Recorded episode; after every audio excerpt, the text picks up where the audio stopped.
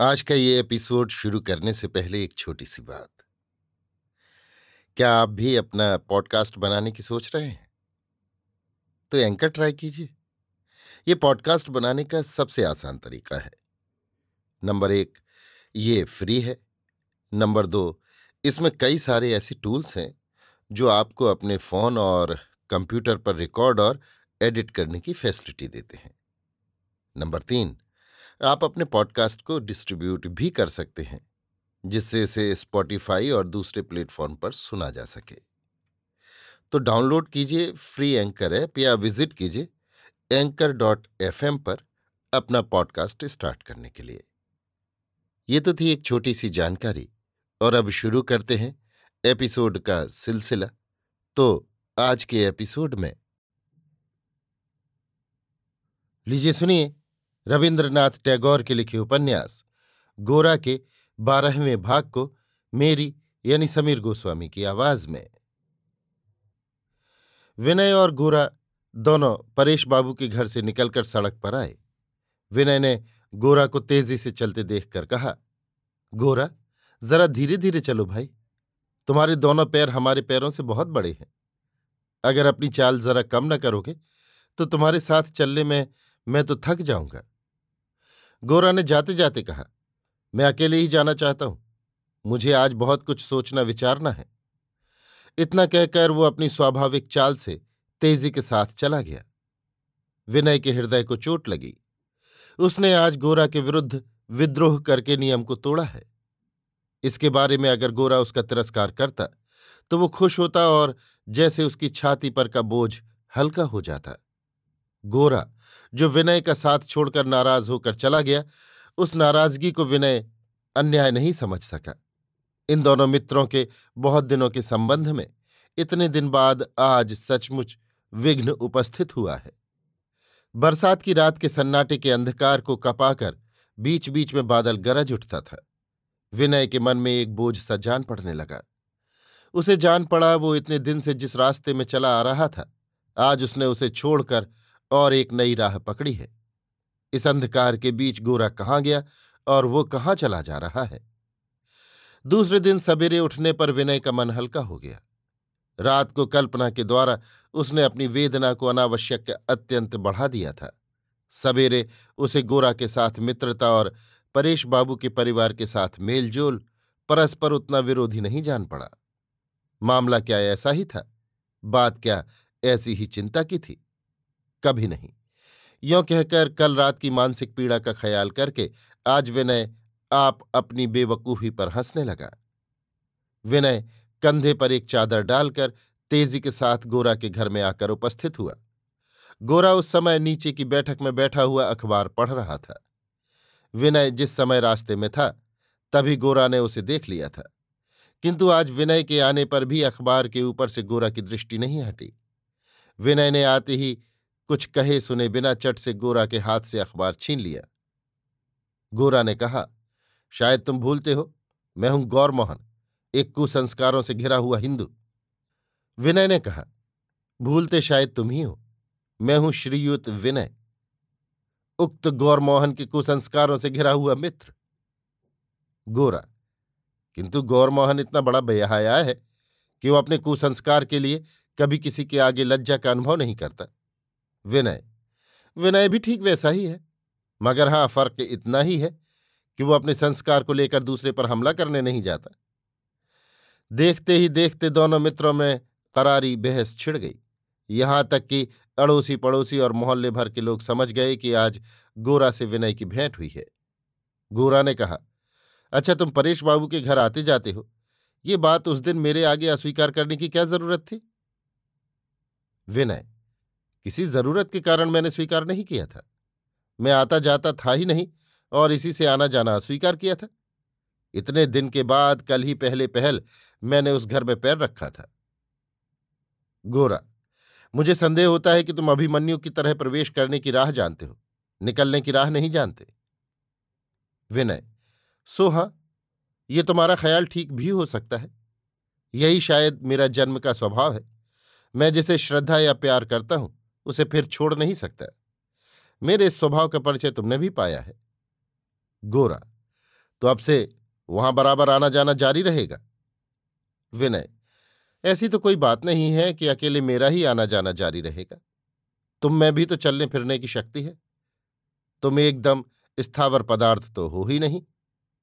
खैर, मैं तो आऊँगा जाऊँगा लेकिन तुम्हारे जो लक्षण मैंने देखे उनसे तो यही जान पड़ता है कि तुम बिल्कुल जड़मूल से ही जाने को तैयार हो। गरम चाय कैसी लगी थी? विनय, कुछ कड़ी लगी थी? गोरा तो फिर? विनय, ना पीना उससे भी कड़ा लगता। गोरा तो समाज के नियमों का पालन क्या केवल भलमनसी पालन मात्र है? विनय, सब समय ये बात ठीक नहीं है। किंतु देखो गोरा, समाज के साथ जहाँ हृदय की टक्कर हो वहाँ पर मेरे लिए गोरा अधीर हो उठा। उसने विनय को अपनी बात पूरी ही नहीं करने दी।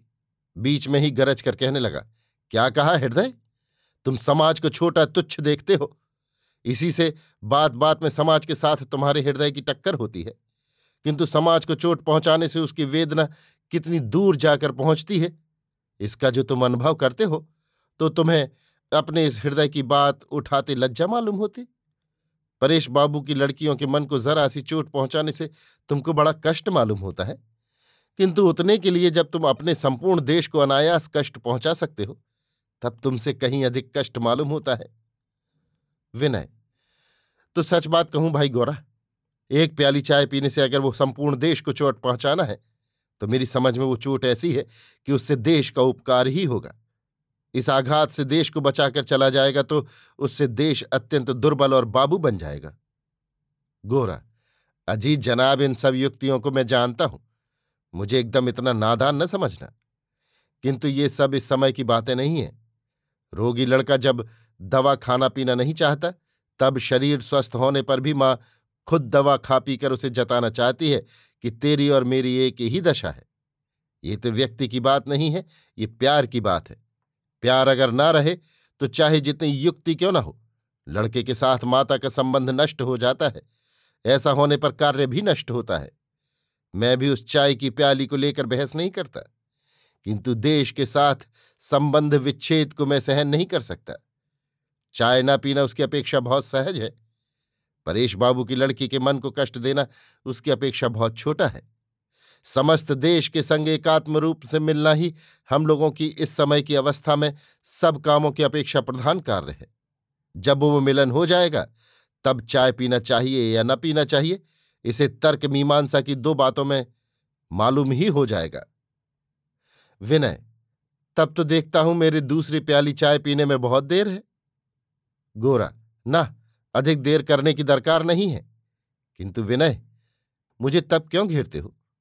हिंदू समाज की अनेक अप्रिय चीज़ों के साथ ही मुझे भी छोड़ देने का समय आ गया है। नहीं तो परेश बाबू की लड़कियों के मन को चोट पहुंचेगी। इसी समय अविनाश ने आकर बैठक में प्रवेश किया। वो गोरा का शिष्य है। वो गोरा के मुख से जो सुनता है, उसी को अपनी बुद्धि के द्वारा छोटा और अपनी भाषा के द्वारा विकृत करके चारों ओर कहता फिरता है। गोरा की बातों को जो लोग जरा भी नहीं समझ पाते, वे ही अविनाश की बातों को खूब अच्छी तरह समझते हैं और प्रशंसा करते हैं। विनय के ऊपर अविनाश के मन में एक अत्यंत ईर्ष्या का भाव है। इसी से वो मौका पाते ही विनय के साथ मूर्ख की तरह तर्क वितर्क करने की चेष्टा करता है। विनय उसकी मूर्खता से अत्यंत अधीर हो उठता है। तब गोरा अविनाश के पक्ष को खुद लेकर विनय के साथ बहस करने लगता है। अविनाश उस समय यही समझता है कि उसी की युक्तियाँ जैसे गोरा के मुख से निकल रही हैं। अविनाश के आ जाने से गोरा के साथ बात करने में विनय को बाधा पहुँची। तब वो उठकर ऊपर चला गया। आनंदमयी भंडार घर के सामने बरामदे में बैठी तरकारी काट रही थी। आनंदमयी ने कहा, बहुत देर से तुम्हारी आवाज़ सुन रही हूँ विनय। आज इतनी सवेरे कैसे आ गया? जलपान करके तो चले थे? और दिन होता तो विनय कह देता कि नहीं, कुछ नहीं खाया पिया। और आनंदमयी के सामने बैठकर उनसे मांग कर मज़े से भोजन करता। किंतु आज उसने कहा, नहीं माँ, खाऊँगा नहीं। जलपान करके घर से आया हूँ। आज विनय ने गोरा के निकट अपना अपराध बढ़ाना नहीं चाहा। परेश बाबू के साथ उसका जो संसर्ग हुआ है, उसके लिए गोरा ने अभी तक उसको क्षमा नहीं किया। उसे वो जैसे अपने से कुछ दूर ठेल रखना चाहता है। ये अनुभव करके विनय अपने मन के भीतर एक तरह के क्लेश का अनुभव कर रहा था। विनय जेब से चाकू निकालकर आलू छीलने बैठ गया। पंद्रह सोलह मिनट के बाद नीचे जाकर देखा, गोरा अविनाश को साथ लेकर चल दिया है। गोरा की बैठक में बहुत देर तक विनय चुप बैठा रहा। फिर एक लंबी सांस छोड़कर बाहर निकला और घर चल दिया। दोपहर को भोजन के बाद गोरा के पास जाने के लिए फिर विनय का मन चंचल हो उठा। विनय ने कभी किसी दिन गोरा के आगे अपने को झुकाने में संकोच का अनुभव नहीं किया।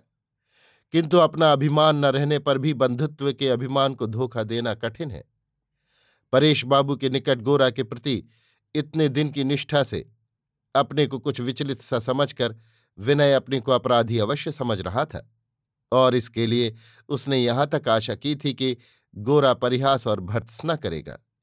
पर विनय को स्वप्न में भी ये ख्याल न था कि गोरा इतनी सी बात के लिए उसे इस तरह अपने से अलग ठेल कर दूर रहने की चेष्टा करेगा। घर से कुछ दूर जाकर विनय फिर लौट आया।